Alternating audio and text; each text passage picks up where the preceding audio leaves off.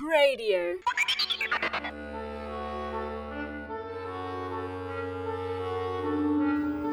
Foolish Wisdom with Bernard Toutounji.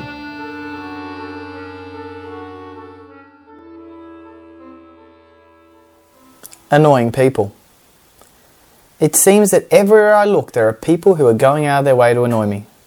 People who insist on driving at 70 kilometres even though the limit is 90. People have personal phone conversations on the train. People who chew with their mouths open. The list could take up this entire column.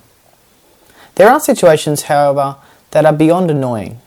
Situations that can affect us in serious ways. I was recently speaking to some friends who run a franchise business, and the franchise director is really making life very difficult for them, to an extent that it is affecting their ability to run their business. The director tells lies, is obnoxious, and rude. More than just affecting business, though, when we encounter people like this, it can adversely affect our happiness. We begin to boil on the inside. It consumes us at work and at home. We begin to hate the person and are led into personal sadness and depression. These sort of situations will play out for all of us in different ways through our lives, but how can we respond?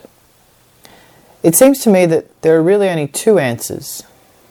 We can burn with hate for the person, or we can burn with love for the person. Love? What? The person who is causing us harm and grief in whatever way is most often acting out of their own pain. They might be having family problems, perhaps they are insecure or lonely. Mother Teresa often spoke of loneliness as the greatest poverty, especially in the modern Western world. An even person who appears to have it all family, career, assets, etc. can be deeply lonely. Whatever it is, there is probably a pain in their heart. Our encounter then with the person who is causing us so much grief should, before anything else, be seen as an opportunity to show love. One of my all time favourite movie scenes is in the film Karol, which tells the story of the life of Karol Wojtyła prior to him being elected as Pope John Paul II. Karol lived as a bishop in Poland, which suffered at the hands of the Nazis, and once they had moved out, the communists moved in. Both movements were ones of hate. Seeing the church as their largest threat, the communist leaders planted spies all around Bishop Wojtyła. One particular spy was sent as a student into Wojtyła's university lectures. The spy also bugged the confessional to find anything he could which would accuse Wojtyła of encouraging a violent uprising against the regime.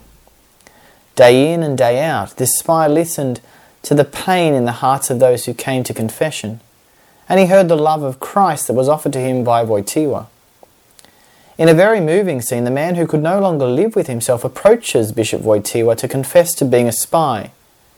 He says, Even though I hated you, your words slipped inside of me like water through a crack. You speak of love, such a sick word. And with that, he broke down in the forgiving arms of the future Pope.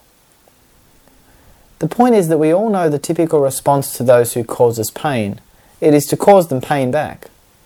But there is another way, and amazingly, there is no weapon against it. Love will break down any barrier because every hardened heart, every cruel boss, every offensive individual we meet desires love. But it's not enough just to smile at the person when we see them and avoid them like the plague the rest of the time. We need to love them actively. In the autobiography of St. Therese of Lisieux, she tells the story of a particular nun who irritated her to no end and made her life miserable. Therese reaches a point where she writes, I reminded myself that sentiments of charity were not enough.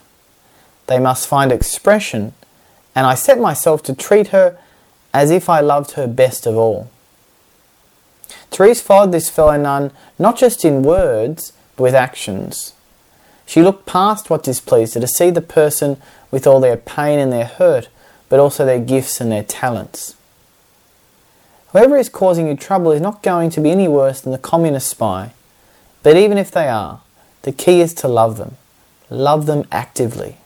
Love them like you would love the most important person in your life. You will turn your difficult situation around, but most important, you will genuinely help someone and become a better person yourself.